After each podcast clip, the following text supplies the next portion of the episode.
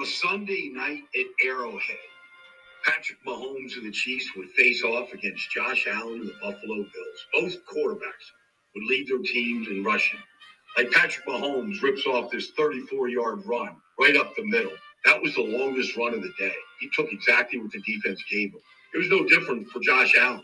On fourth and two, right here, they're going to run quarterback crack right here. He's going to get behind Mitch Morse and Spencer Brown. He's just going to run right over Tyrann Mathieu right here through Jarran Reed for 10 yards and a first down and keep the Bills drive alive. And the opening score of the game for the Kansas City Chiefs, no surprise. Patrick Mahomes doesn't find anybody to throw to, so he just put it in his own hands. And he takes off for it. He's got his eyes on the pylon. He knows if he touches the ball with the pylon, it's a score. And the Chiefs get on the board with Patrick Mahomes' eight yard touchdown run. And then there was Josh Allen, just the RPO game, just the, the give throw, the fake right here, and then the throw, the sidearm delivery to Cole Beasley for 24 yards, keeping the drive alive. And it was magic throughout. Like this touchdown to Byron Pringle off a little boot action fake right here with two Buffalo Bills chasing Patrick Mahomes, Jerry Hughes and Matt Milano. He put the Jake brake on and then just jumped. He jumped and he threw it somehow to Byron Pringle, who beat Micah Hyde for a touchdown right there. Second touchdown of the day. Magic by Mahomes. Josh Allen was not to be outdone at all. This is the first half right here. He ties the score up right here. You get motion right here, and they're going to run a switch route with Gabe Davis right here. And there's going to be two Chiefs run into each other, and he hits Gabe Davis for his second of four touchdown passes to tie the score up before the half 14 14. Mahomes and the Chiefs never stopped attacking. Even with 30 seconds to go in the first half, he would find Tyreek Hill across the middle right here for 26 yards.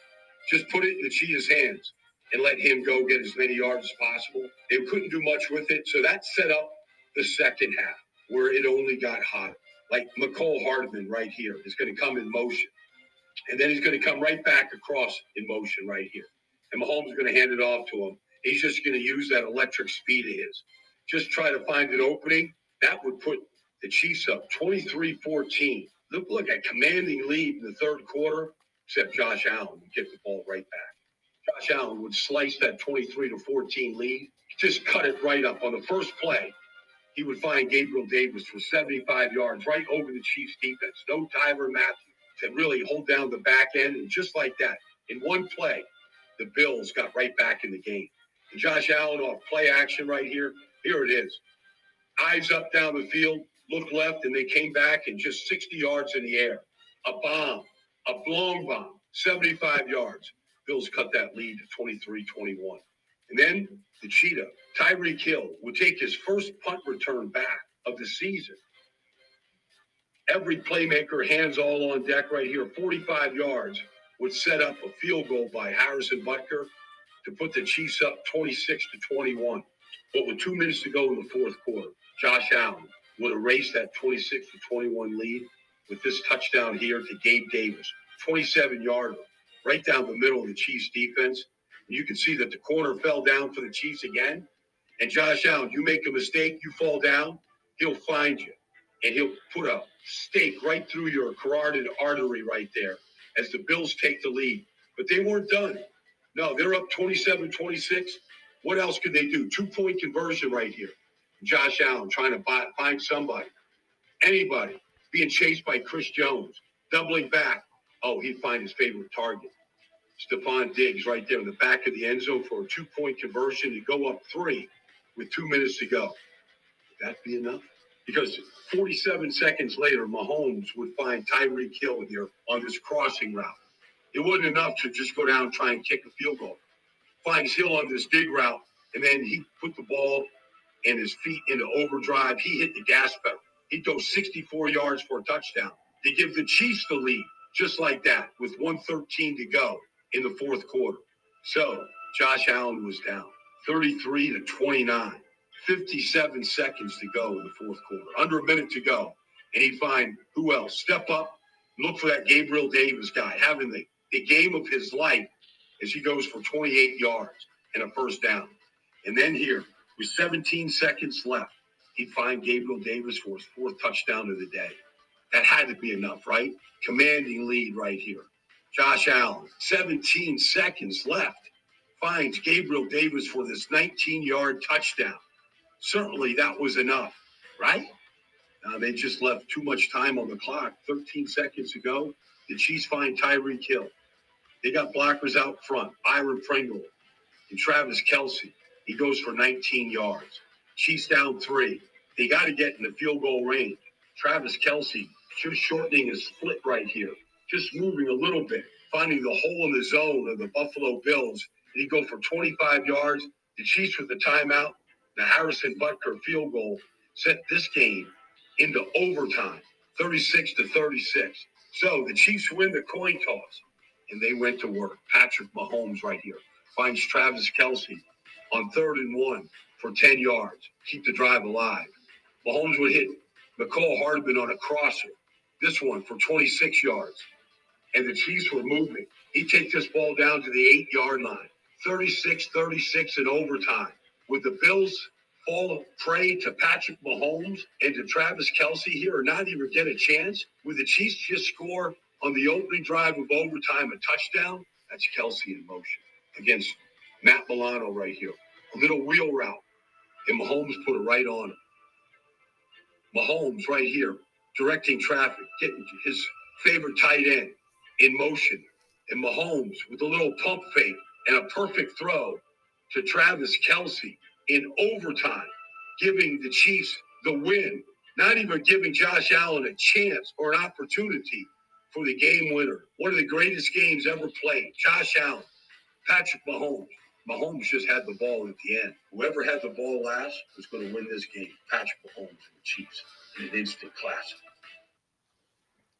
Now, not only was that game a total nail biter, luckily uh, my Chiefs come out on top, but the three prior games of the day, all home teams lost by three points.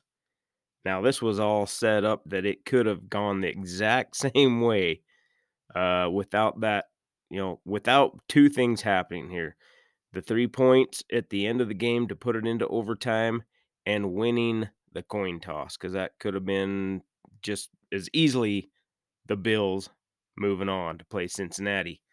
Uh, so now it looks like it's Kansas City, Seattle, or not Seattle, Cincinnati, Seattle. They haven't been there in a while. Uh, Cincinnati Bengals uh, for the AFC. In the NFC, it's going to be another good matchup between the 49ers and the Los Angeles Rams. Uh, that should be two more spectacular games coming up on Sunday that uh, I don't think anybody's going to want to miss. I think whoever the two teams are that are going to end up in the Super Bowl this year should put on, I think, a pretty good performance. So we'll see what happens there. So that's the the good news. Uh, we're about Super Bowl time, and uh, welcome everybody again back to the Nielson Show. And we're gonna get into some other good stuff here. Well, not really good stuff, but stuff you should know. So here we go. Here in just a moment at the Nielson Show.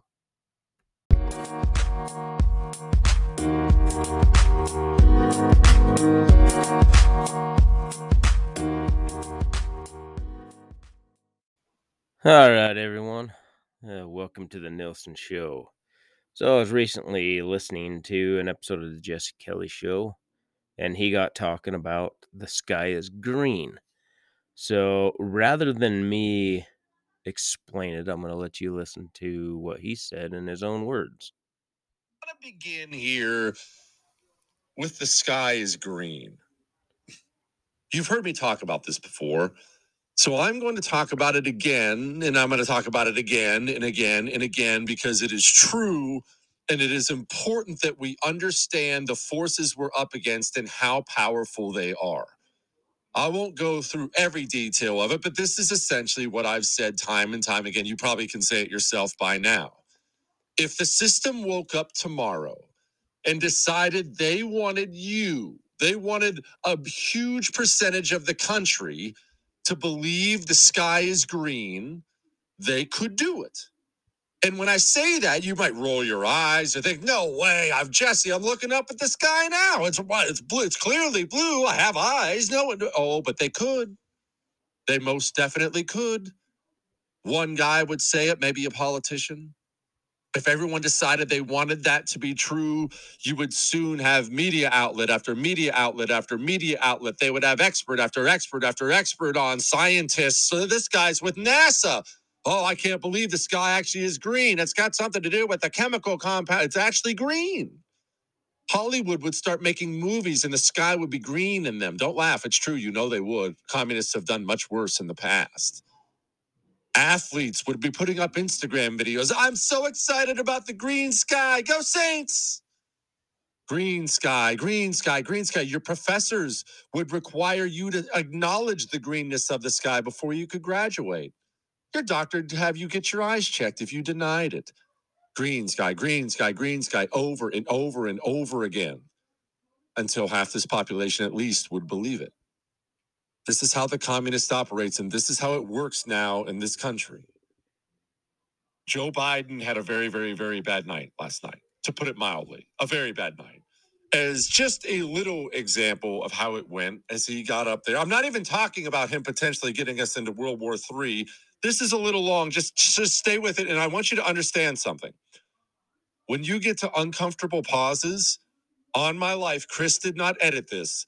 This is how the President of the United States of America, the leader of the free world, sounds when he's speaking off the cuff.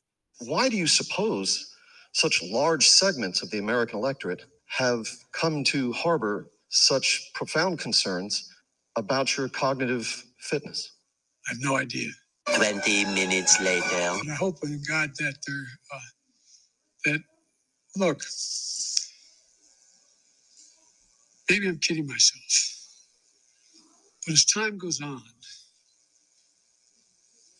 the voter who is just trying to figure out, as I said, how to take care of their family, put three squares on the table, stay safe, be able to pay their mortgage or their rent, etc., uh, has is becoming much more informed on the um,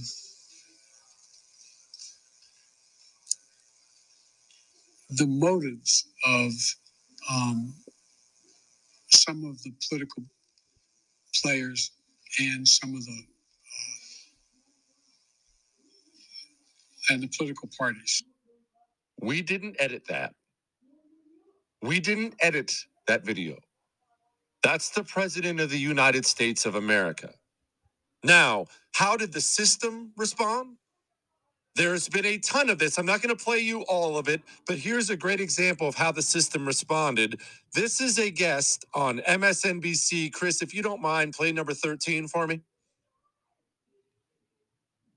And to go for an hour and 50 minutes, hour and 45 minutes, and not screw up, really demonstrably not screw up really at all. It's really hard to do that. And I and I gotta say, the best answer to that real jerk who who who thought that you could make news by asking the president of the United States, "Hey, are you senile?" Which um, uh, I don't care what the polling says.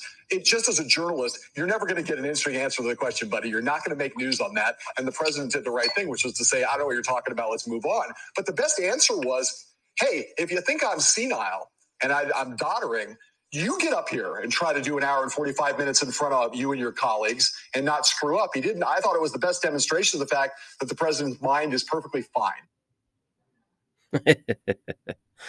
so that was the best explanation. I was a little bit long, but the sky is green.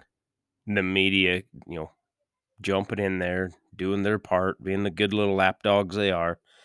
Um, I just got to say that if any of you that happen to listen to this, call yourself a journalist and you report stuff like this when people can obviously see the sky is blue, but you're telling them it's green, uh, it's nothing to do with him being up there for an hour and 45 minutes. It's the fact that he's old. And that's going to happen to everybody at some point or another, for the most part.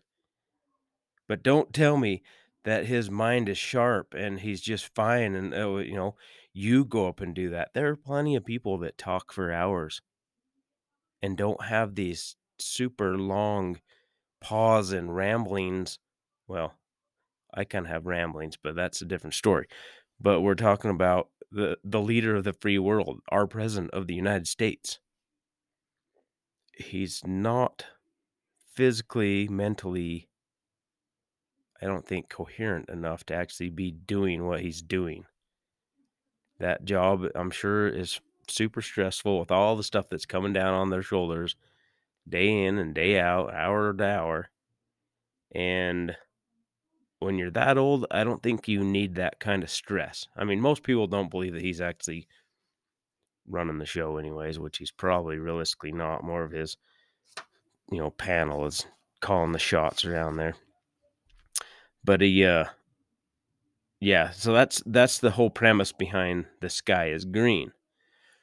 So that gets me to this next article. Um it's a, another part of the joe rogan controversy. Um so this is neil young's music being pulled from spotify after rogan or young comments.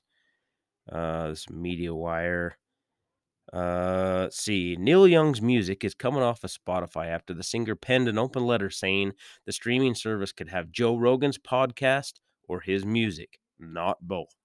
On Monday, Young posted the letter to his website. While it has since been deleted, Rolling Stone reports Young called on his management team and record label to remove his songs and albums from the streaming service. Ralph Emery, famed country music broadcaster, Oh, whoops. I'm reading that. That was some weird little weird thing that popped in there. Sorry, erase that part. Young broke. Spotify is spreading fake information about vaccines, potentially causing death to those who believe the disinformation being spread by them. He added that Spotify can have Joe Rogan or Young, not both, Rolling Stone reports. Spotify is now in the process of removing Young's music, according to the Wall Street Journal and the Hollywood Reporter. It could take several hours for his work to be taken off the platform. As of 2:30 p.m. Wednesday, Young's music can still be found on Spotify. According to the streaming service, the Heart of Gold singer attracts more than 6 million monthly listeners. Rogan's podcast, The Joe Rogan Experience, was the most listened to in the US and worldwide in 2021. Recently, 270 healthcare professionals signed an open letter to Spotify calling for the service to take action against the misinformation being shared on the Joe Rogan's Experience podcast. Yeah, I remember the 270 healthcare professionals that most of them were psychologists and other, who knows, college degree kids that don't, they're not doctors, they're not healthcare professionals, most of them. I think I went over that on an episode or so ago, whatever it was. Uh, this article goes on by allowing the propagation of false and societally harmful assertions, Spotify is enabling its hosted media to damage public trust in scientific research and sow doubt in the credibility of data driven guidance offered by medical professionals, the letter stated. Well, I would say that the people that Joe Rogan has had on there, because they don't go with the narrative of the left, is pretty much just as good of information, if not better, in my opinion, than what the official narrative is because it's kind of falling apart. I mean, people that want to look for the truth can find it, and there's plenty of data to back up what a lot of these guys on Joe Rogan's podcast are talking about. So, with that in mind, it goes on. Healthcare professionals highlighted an episode featuring virologist Robert Malone, who they say promotes misinformation about COVID 19. Yeah, you know, he's he's just a misinformation machine uh, and doesn't know what he's talking about, even though he helped invent the mRNA technology. Hmm. This episode has been heavily criticized by many experts for remarks regarding the pandemic and how the coronavirus impacts people, especially those who are younger, the Hill reports. And the Hill, they're a lefty paper, anyways. One of the doctors who signed the letter, Dr. Katrine Wallace, an epidemiologist, epidemiologist at the University of Illinois Chicago School of Public Health said that they were not calling for censorship or removal of the podcast. Instead, they want Spotify to create a policy on how to moderate misinformation. I would almost say that they do not even listen to Joe Rogan. Somebody listened to it and said, This can't be true. You know, some leftist listened to the episode or something, you know, or was told about it. And, uh, you know, somebody probably called them out on it. It's like, no, this guy on Joe Rogan's podcast said this and that. And that's, that's false information. That's misinformation. And then it's probably spread from there. None of the idiots probably even listened to it. So you have that. uh, so, but informa- misinformation it's only a one-way street according to these type of people because now we have you know king of misinformation communist news network cnn brian stelter tackles media misinformation in a talk to eighth graders. So this article talks about how he goes to this ps ms 207 school in howard beach new york as part of a lesson on how to identify misinformation in the media. So there's a teacher there that's uh, going over how to spot misinformation. So the visit, I'll just read you the article. The visit was featured on CNN's reliable sources this past weekend. And I think that's even fi- funny in itself. CNN's trying to brand itself with reliable sources. the class, sorry, uh, the class's teacher, Barbara King, explained that misinformation can be combated with basic critical thinking skills. This is a real world problem, King said, so it's very easy to bring that in when they start realizing I can utilize these skills in anything that I do. Uh, kind of like, so this is what somebody else tweeted. Kind of like when CNN brands something as, quote, reliable, but it couldn't be further from the truth, Scott Presler tweeted. Uh, another tweet from New Hampshire's Libertarian Party questioned, "Did you didn't you spread fake RussiaGate conspiracy theories for 4 years straight?" Others called into question the lack of diversity in the classroom in peace. Did anyone else notice that there were zero uh, African American students in that New York City public school classroom? Twitter user Michael Jackson said. I don't know what really that has to do with anything, but whatever. The piece also, though, drew praise for the teacher who uses curriculum from the nonprofit group News Literacy Project, which is supported by CNN and other left leaning news outlets. so, this lady, she's a totally lefty here. Love it. Twitter uses Jamie Kelly said. Oh, Twitter user Jamie Kelly said, Wish every middle school or high school in America was teaching this. Uh, of course, if you're a leftist, you you buy into all this crap. Another post drew attention to the need for greater news literacy among publications and platforms. I don't have a problem with teaching kids critical thinking and skills and media literacy, Twitter user Wood Oak 1999 tweeted. But if the classrooms are only going to focus on one network instead of critically assessing all networks and social platforms, then it's just propaganda. Point made.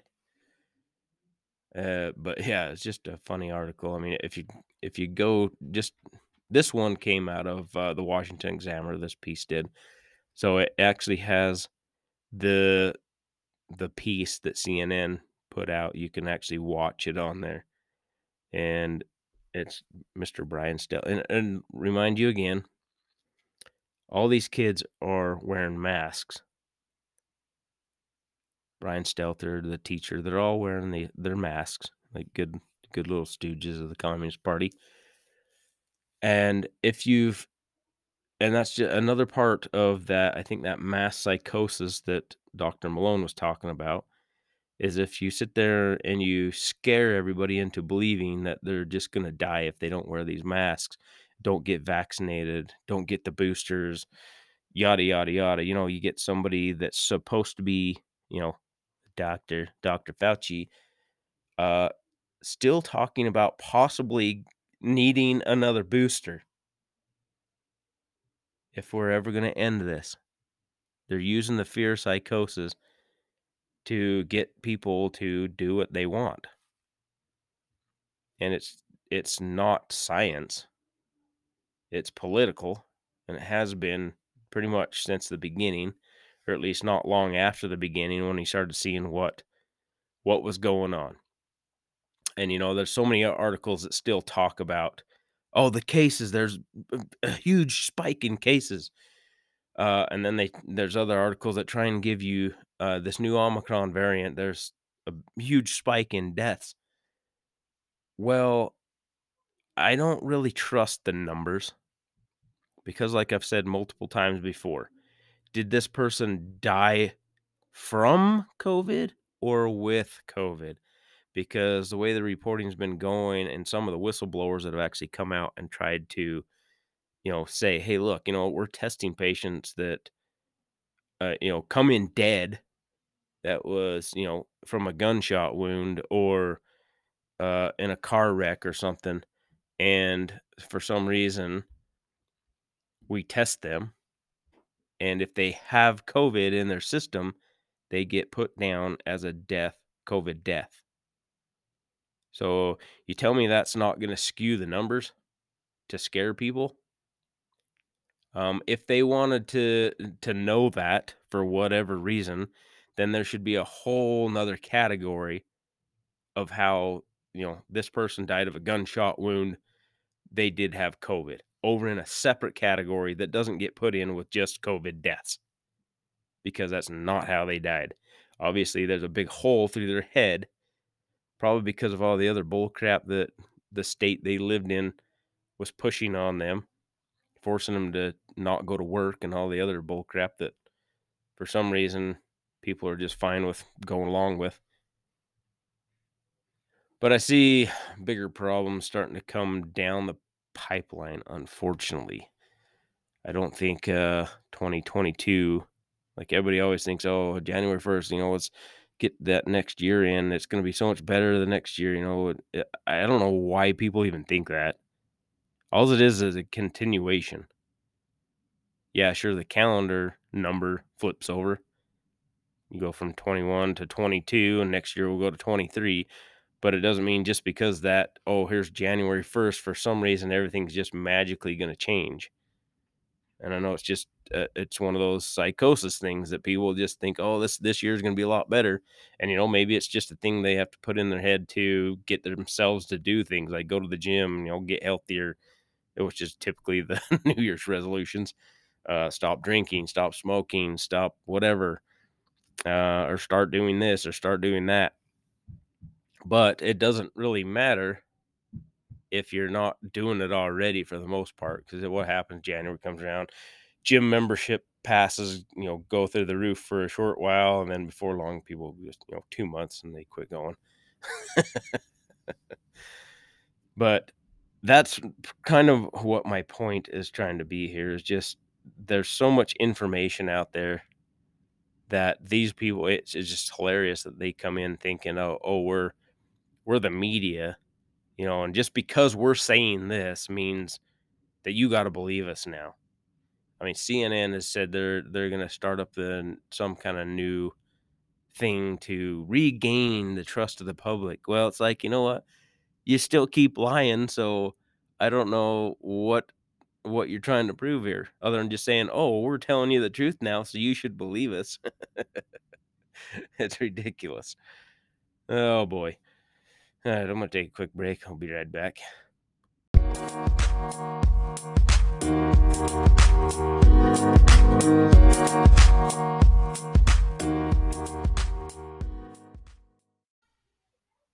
And as if the trust in our institutions is not at an all time low, at least for uh, us red blooded Americans that fight to try and find the truth.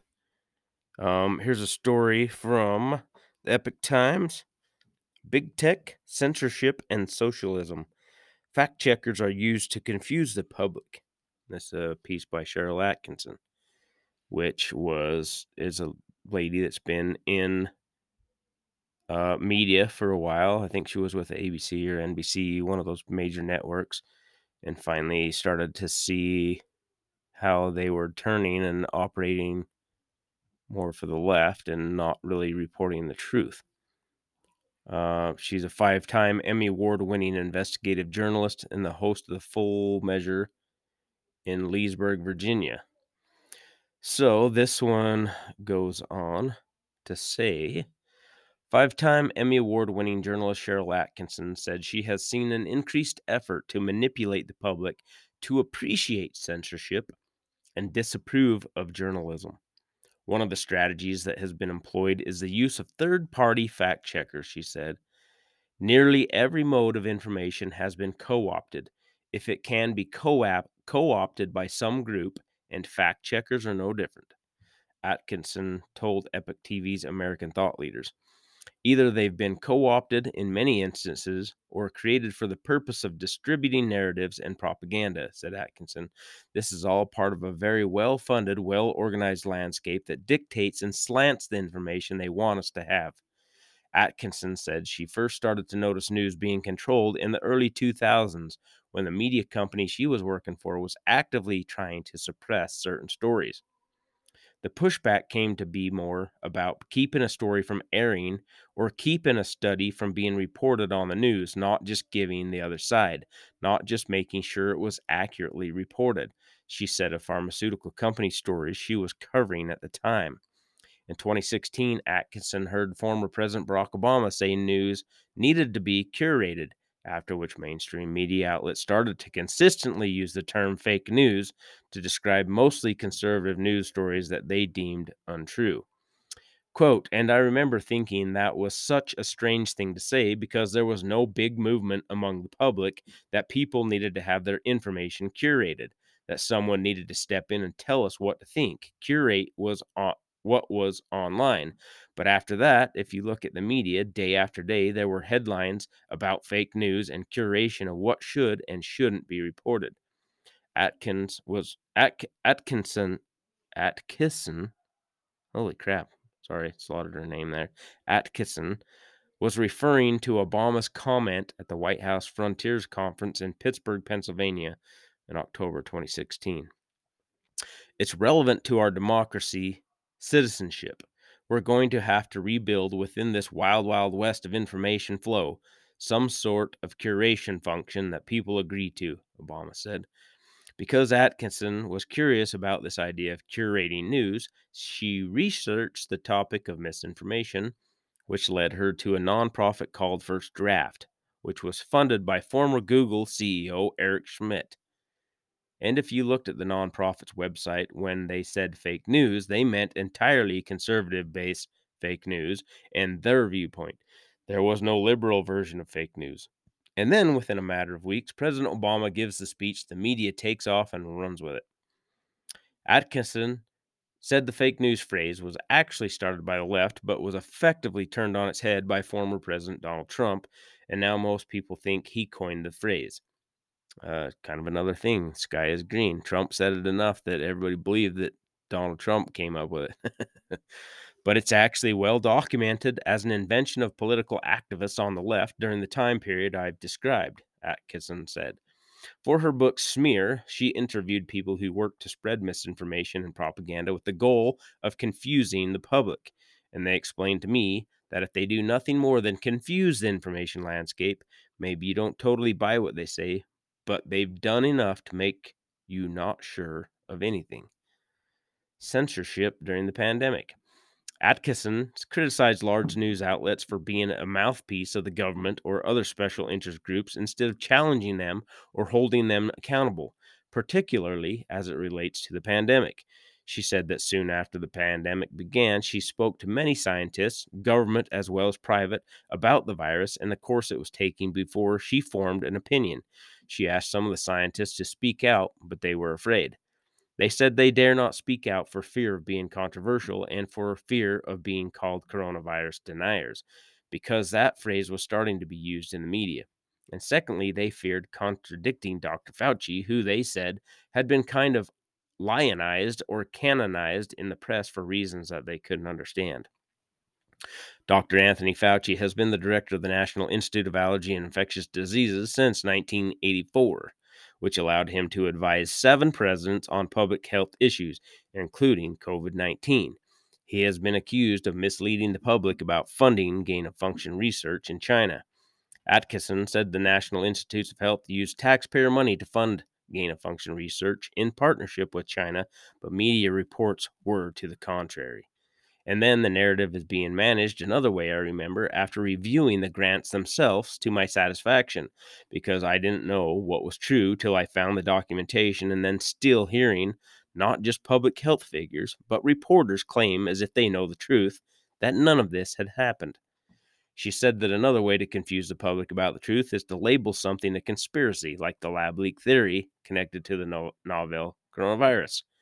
And yet, when you hear people say conspiracy theory, that's designed to pluck this little part of your brain that says, well, that thing's not true, said Atkinson. And I always keep an open mind and say that crazy thing that they say is a conspiracy theory may well have some truth in it. Atkinson believes the reason some people can be manipulated into believing the narrative put out by corporate media is that they live in a box, meaning the internet is their only source of information. And the people that want to control the information understand that if they can only control really a few basic sources, we're talking about Google and Twitter and Facebook, Wikipedia, they've got a lock on information because we've all been funneled to those few sources. She said their goal is to make you believe you are in the minority and make you afraid to raise objections to the narrative. You can be made to believe that if you live in the box, so I'm con- constantly telling people live outside the box. Yes, you can get information there and do what you do online, but certainly trust your cognitive dissonance. Talk to the people around you. Uh, but you know that's probably going to be labeled as misinformation so better just scratch that I just said any of that. uh, kind of to her point, uh, the World Economic Forum just had their Davos uh, 2022 agenda. Um, so go to their website, their homepage, the first alliance to accelerate digital inclusion. Well, what does that tell us? Right from the mouth of the horse here. Uh, COVID 19 has exposed digital inequities globally and exacerbated the digital divide. 30%, 7% of the world does not use the internet. Well, because if they did and you guys weren't controlling it, they might find out the truth. With more basic services moving online and the pandemic highlighting affordability challenges in wealthier nations, these deep digital gaps are intensifying inequality and preventing the achievement of the UN Sustainable Development Goals. So, how does a cross sector alliance help with digital inclusion? The impact. During the Davos Agenda 2021, the World Economic Forum launched the Edison Alliance, a global global movement of leaders from the public and private sectors who are prioritizing digital inclusion as foundational to the achievement of the SDGs. The alliance fosters collaboration and cross sector action to enhance the case for digital investment so that everyone can affordably participate in the digital economy. The vision is to improve 1 billion lives globally through affordable and accessible digital solutions in health, finance, and education by 2025. What is the challenge? The COVID 19 pandemic has dramatically accelerated the digitization of economies and societies. Access to digital technologies has allowed us to continue to work, learn, and live, but the global health crisis has exposed existing gaps in inequalities for the 2.9 billion people who are not using the internet. Uh, the funny thing about these people, like if you watch any of the videos, they truly feel that they are the elites of the world. They are the smartest. They know how you should be living your life better than you do. Uh, how they should be using your money better than you know how to use it which I'm not saying there's a lot of people that are crappy with money, right? So I'm not saying that that's not an issue, but this group of people are so high and mighty on themselves uh, that one of I don't remember who the lady was. There was a clip, and I wish I could find it, but she had basically said that uh, the elites trust each other more, but more and more regular people distrust the elites and our institutions. Hmm. I wonder why that would be. uh, okay, anyways, back to this article. Although most of the world's population lives in areas covered by a broadband network, only two thirds are online. Cost, not coverage, is the barrier to connectivity. In low income countries, home to 650 million people, mobile broadband is 18 times more expensive than in developed countries as a proportion of average income. Even in the most advanced nations, affordable usage of broadband remains a challenge. COVID 19 has brought a newfound sense of urgency for digital inclusion. Having access to affordable digital services is no longer a luxury, but a necessity. Leaders from industry and government are pushing this complex and urgent challenge to the forefront of the World Economic Forum's agenda because no one sector can address this challenge on its own. All sectors of the economy need to be mobilized. Our approach the Edison Alliance is the first global mobilization of industry and public sector leaders, bringing actors from the telecoms and broader ICT industry together with members of healthcare, financial services, education, and investors to lead the way into the digital infrastructure of the 21st century. Though the 1 Billion Lives Challenge, the Alliance is harnessing public commitments from governments, companies, and other organizations globally to accelerate the delivery of digital services for unserved and unde- underserved populations. One third of the alliance has already made commitments to enhance enhance digital inclusion. Mastercard has brought 500 million previously unbanked people into the financial system. As part of the 1 billion lives challenge, it is doubling down on its original commitment to bring another 500 million people into the digital economy by 2025. In India, Apollo hospitals have provided telehealth programs for 16.5 million people. Its commitment to the 1 billion lives challenge is to achieve an additional 20 million service delivery by 2024. Ericsson has pledged to positively impact 1 million children and youths by 2025 by providing access to digital learning and skill development programs, while GIGA, a global initiative led by UNICEF and ITU to connect every school to the internet, hopes to connect 2.8 uh, million schools and over 500 million children by 2030. American Tower has built close to 300 digital communities in Africa, Asia, and the Americas. Through the 1 Billion Lives Challenge, it has committed to building 2,000 digital communities over the next five years to improve the quality of life in underserved populations.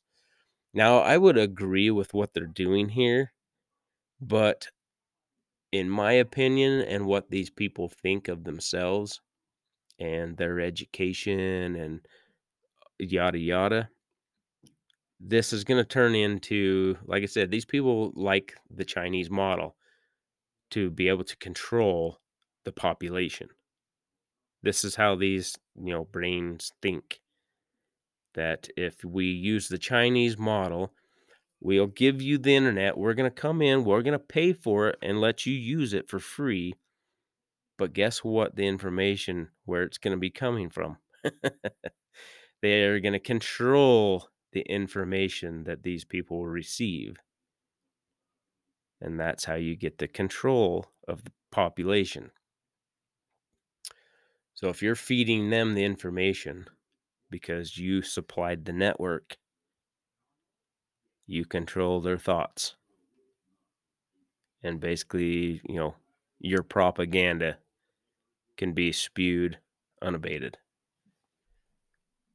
Uh, you know, it's really just, I mean, this thing goes on and on again, too, but I could be here. This would be like six hour podcast, you know, and I like to get into the depth of a lot of this stuff. Uh, I like to make it so there's context to everything. I don't like to just cut little pieces out. Oh, this is, you know, and then say, oh, this is what that means.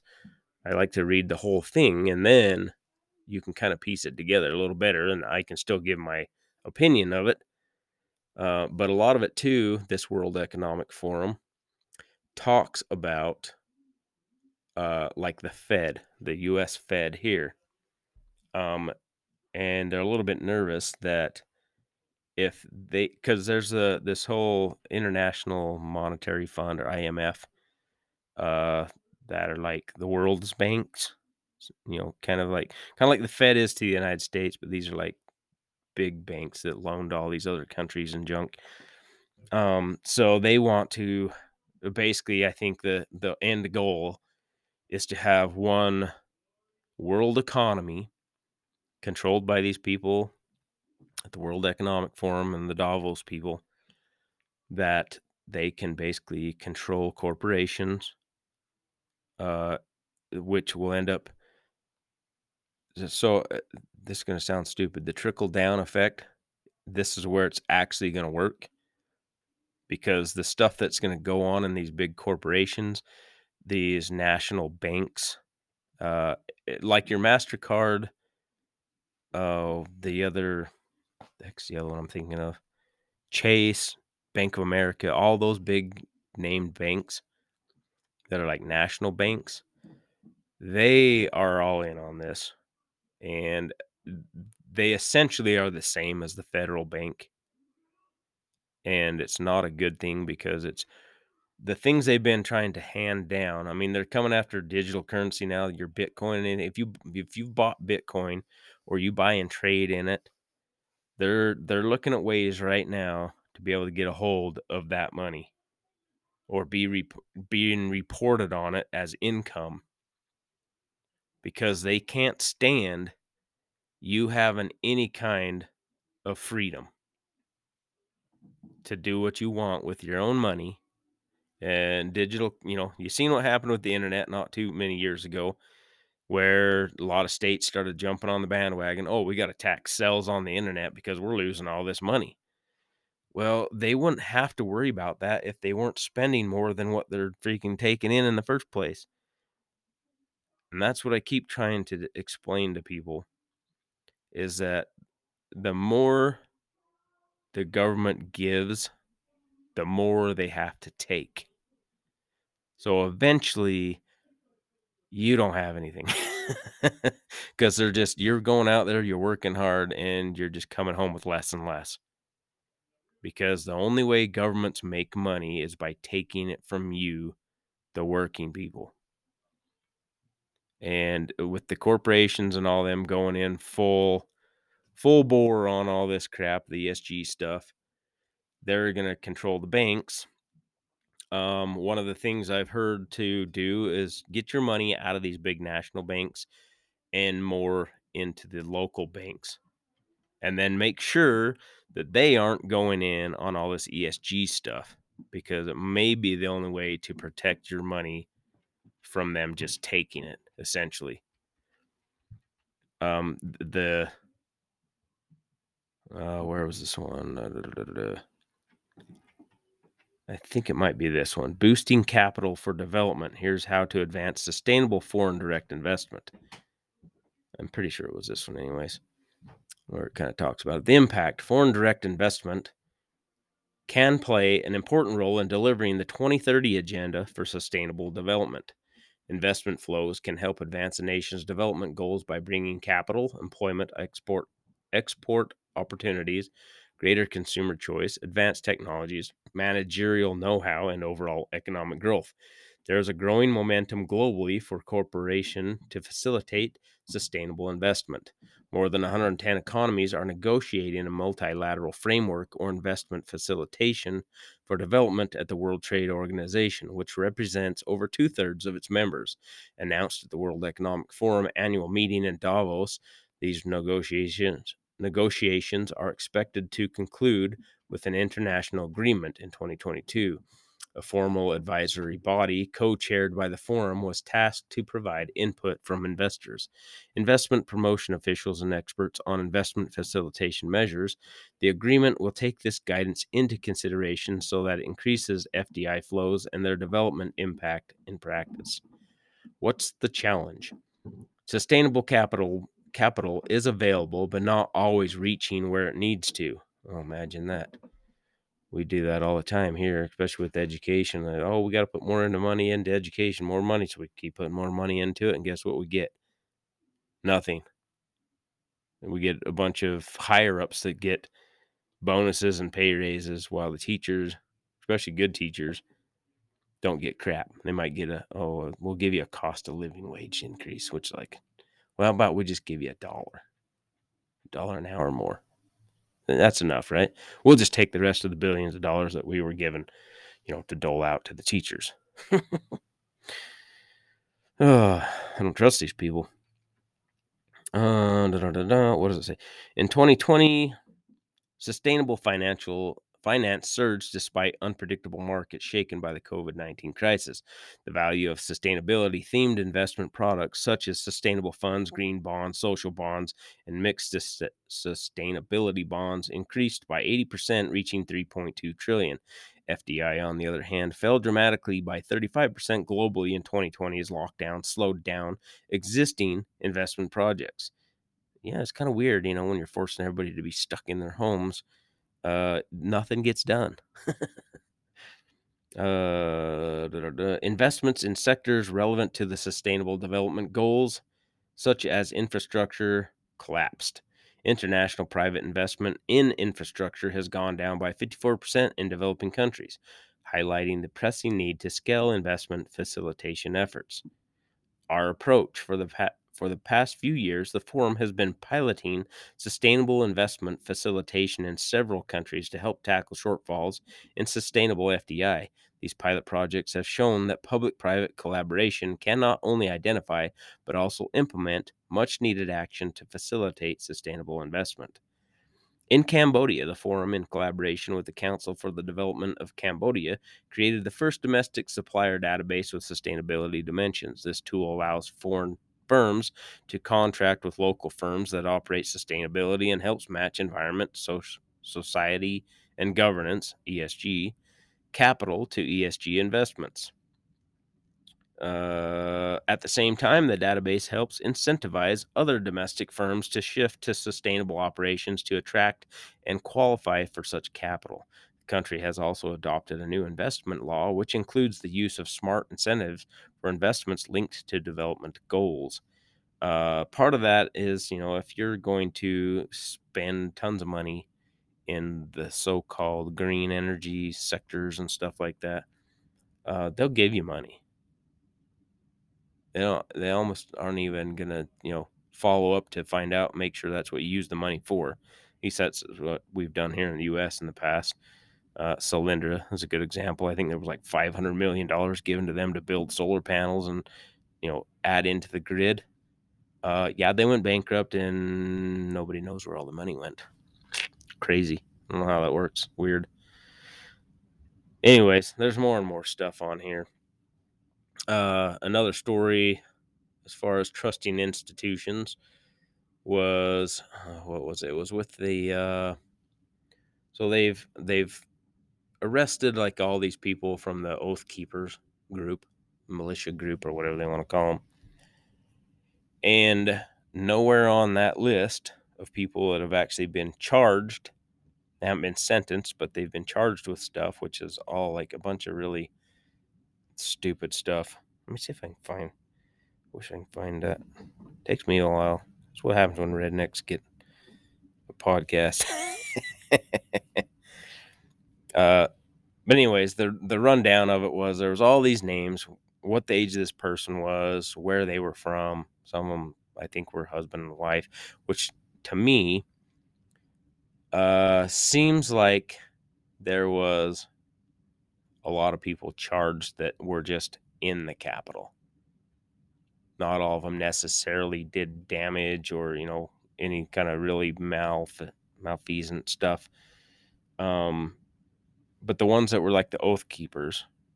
Now there's that Ray Epps guy that was number 16 on the FBI's most wanted list that was kind of quietly taken off the list and not answered about.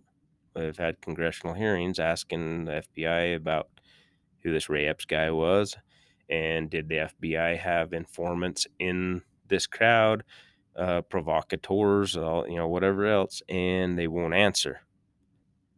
Once again, they still also won't give us, won't let the public see any of the videos. There's supposed to be like 10 or 14,000 hours of different videos from cameras that are there, people's cell phone recordings. I mean, we got to see a bunch of them that people finally got out onto the internet after they happened, uh, clearly showing this Ray Epps guy that in all of these indictments, uh, he was never arrested and he was never indicted. But clearly, is seen in the cloud the crowd the day before and the day of enticing people and telling them they need to go into the Capitol. And there is actually a law that states that you cannot incite a riot. And he was inciting a riot, in my opinion. I don't know how it would pan out in the law, but I don't know. It's just really a lot of suspicious things that nobody wants to answer. And then they wonder why everybody mistrusts them, especially the FBI. And like I say, it's not all the FBI, just like all bad cops aren't bad. Not everybody in the FBI is bad, but there's enough people at the top ranking areas that are coercing and doing some really bad shit. So those are the people, pardon my French there. I don't know how to edit that out without erasing this whole segment. So pardon my French. Uh, so yeah, they want us to trust them, but they keep telling us the sky is green. So I don't know who they think that us, you know, common folks are just supposed to step in line and do as we're told. Personally, I'm still on the fence with the uh, flag waving in the air, living that dangerous freedom rather than on my knees serving peaceful slavery. So here we are. I'm going to end this episode right here. I want to thank everybody once again for stopping in and taking time out of your day or night or whenever you're listening to this to listen to this show. Like I say, eventually one of these days I'll figure out how to do these little podcasts a little better, add to them. Uh, this this platform's not the easiest to like add things to, at least not for idiots like me. So one of these days, we'll get her figured out. Anyways, thanks again for stopping by the Nielson Show. Till next time.